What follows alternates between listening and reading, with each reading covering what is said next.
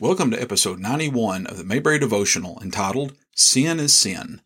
Today I'll be looking at season 3, episode 24 of the Andy Griffith Show, Aunt Bee's Medicine Man. And I'll be looking at scripture from Ephesians chapter 6, verse 11. The episode starts off with Barney in the courthouse staring at a picture of Rock Hudson, trying to fix his hair so that his hair will look like Rock's. When we see Aunt Bee enter the courthouse, and you can tell that there's something wrong. As Barney tries to tend to Aunt Bee, Andy comes in and sees how distraught she is. It's finally found out that the reason Aunt Bee feels so bad is that Augusta Finch, a lady that's her own age, has passed away. When Andy tries to get Aunt Bee to go see Doc Andrews, she livens up pretty good and storms out of the courthouse saying that she feels fine, and he's not going to be able to do anything for her. On her way home, Opie comes running after her and he wants her to hear about this man who's telling about the Indians. It turns out that the man who's talking about the Indians is Colonel Harvey, and he's ended up selling some elixir that will make people feel better. After everybody leaves who's bought some, Aunt Bee comes over to Colonel Harvey and invites him to supper. Later that day, Andy and Barney are on patrol and they see the setup that Colonel Harvey has and stop by to listen to him. Andy questions Colonel Harvey to make sure he has a license to sit on the street and checks to see if he can sell medicine, to which Colonel Harvey tells him that this is no medicine, it's all natural. Back at Andy's house, we see Aunt Bee playing the piano, singing, and she feels a lot better than she did earlier in the day. Andy and Barney enter just as Aunt Bee is finishing her song, and she goes in the kitchen to finish up supper. As Barney goes to get his raincoat out of the closet, they end up finding some of Colonel Harvey's elixir on the top shelf of the closet, and one bottle is, well, it's more than half empty. Andy starts to question Aunt Bee about why she feels so well, and then we see Colonel Harvey as he stops by for supper. After supper, Colonel Harvey goes to sit on the couch, and we learn just how charming he can be also. As Aunt Bee goes for coffee, Andy starts questioning him about how long he'll be staying. When Aunt Bee comes back into the room, she asks him to address the Ladies' Aid Church Committee. The next day, Barney comes into the courthouse with the results of the sample that Andy had him to take down to Doc Andrews, and we find out it's 85% alcohol. Barney drops off Andy at his house, and Barney leaves to go find Colonel Harvey.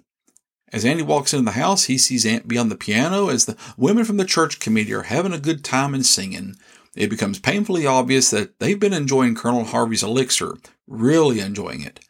When Andy has the women back at the courthouse, he explains to them that what they really do was drinking alcohol. You can see that they're all ashamed, especially when Barney comes in with Colonel Harvey and puts him in a jail cell. In the epilogue, Aunt Bee comes into the courthouse telling how she went to see Doc Andrews and he told her that, well, she's no spring chicken anymore. After Aunt Bee leaves, Andy starts in on Barney asking if he's had a checkup and says that, well, he hasn't been looking the best here lately. The more that Andy talks to Barney about this, the worse that Barney feels, and he gets on the phone to make a phone call to see Doc Andrews as quickly as he can as he starts feeling worse and worse. The scripture I want to look at today comes from Ephesians chapter 6, verse 11. Put on the whole armor of God that you may be able to stand against the wiles of the devil. Now, I'm sure we've all heard sermons concerning the symbolism of each piece of the armor of God and what it means to us. Paul is saying that if we're to stand against the devil and all of his devious plans, we must use everything that God has given us to stand against him. The devil will use all of his tools to deceive us in any way that he can, and Paul says that we must use the tools that God give us to stand up against this great deceiver. When Colonel Harvey came into town, he was selling a product. Had he come out and advertised that he was selling an elixir that was 85% alcohol, he would have been arrested on the spot and no one would have bought it. Well, unless they were celebrating National Potato Week. Mayberry was supposed to be a dry county, so no alcohol was supposed to be sold. Colonel Harvey made up a good story to go with his product so people couldn't pass it by. It would help pick you up when you felt down. It would help give you better health. It would help purge your body, lift your spirits, and it would give you hope in your heart. This miracle elixir that could do all this was only $1 a bottle. Colonel Harvey made this product sound so wonderful that there was no way you could pass it up. Aunt Bee bought some, and when she drank it, it did do something that, you know, Colonel Harvey said it would. It made her feel good. In fact, it made her feel so happy, she pretty much well forgot all of her problems. In fact, when the Ladies' Aid Church Committee took to drinking it, it would appear that they forgot all their problems too. Well, that is until they got arrested and had to sober up and, you know, come out of their mild, you know, we'll say drunken stupor. Yes, the colonel had figured out a way to sell his product by deceiving people about it. There is a story of three lesser devils that are trying to prevent people from becoming Christians. One said to tell people there's no heaven, and the second one said to tell people there's no hell. But Satan himself said that that will never work because most everybody's going to believe in one or the other. The third lesser devil, he come up with a plan to tell people that there's no hurry to get saved. That was the key. The devil will deceive people and say that we've got plenty of time. If the devil came along and told people not to get saved and not to go to church and not to read their Bible, people would do it sometimes probably just in spite of him, just because of the fact they were told not to. But when the devil comes along and says that, you know, it's okay to do these things, but you don't have to worry about doing it now. There's plenty of time. You know, they listen to that. Don't worry about going to church on Sunday. Go to the lake this weekend. You've got plenty of time to go to church when the sun isn't shining. You need to mow your grass when the sun is shining. You know, you got plenty of time to read your Bible later. Don't worry about getting saved now. Enjoy your life while you can. You'll have plenty of time. This is what the devil lies and the devil says and tells people. This is how he deceives. The devil will do all that he can to deceive us. The devil has been deceiving mankind for years. He deceived Eve to eat of the fruit of the tree of the knowledge of good and evil.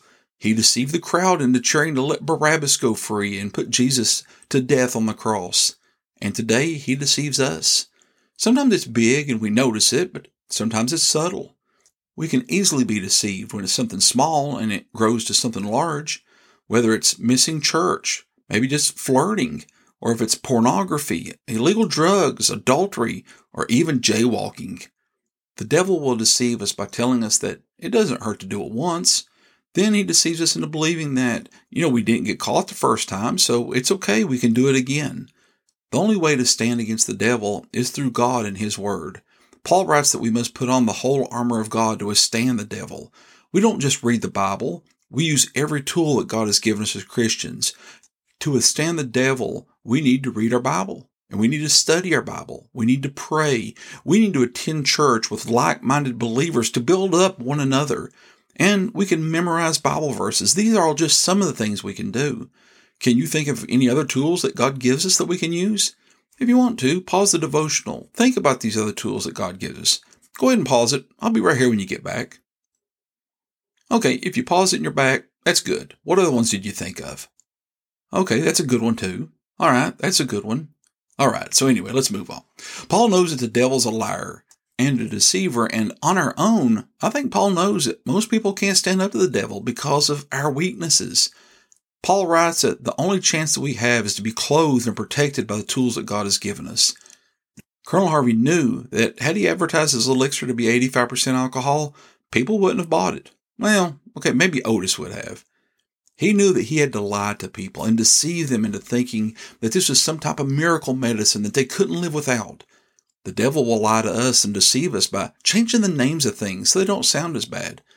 Unfortunately, we live in a world that doesn't want to call sin what it is, and that's sin. It wants to make things sound nicer so that, you know you don't feel bad about what you're doing. The devil has deceived us by making sin seem normal and makes it so it doesn't bother us anymore. I heard a preacher say one time that the sins people tried to hide 50 years ago are now being paraded around in front of our eyes. Today, we've been deceived to think that this is the new normal and sin is no longer sin. I hope you've enjoyed this episode of the Mayberry Devotional. If you haven't already, subscribe to the podcast and leave me a rating or a comment. I'd appreciate it. The next episode was supposed to be The Darlings Are Coming, but I covered that when Maggie Peterson had passed. So next week, I'm going to be looking at Season 3, Episode 26, Andy's English Valet. And until then, thanks for listening.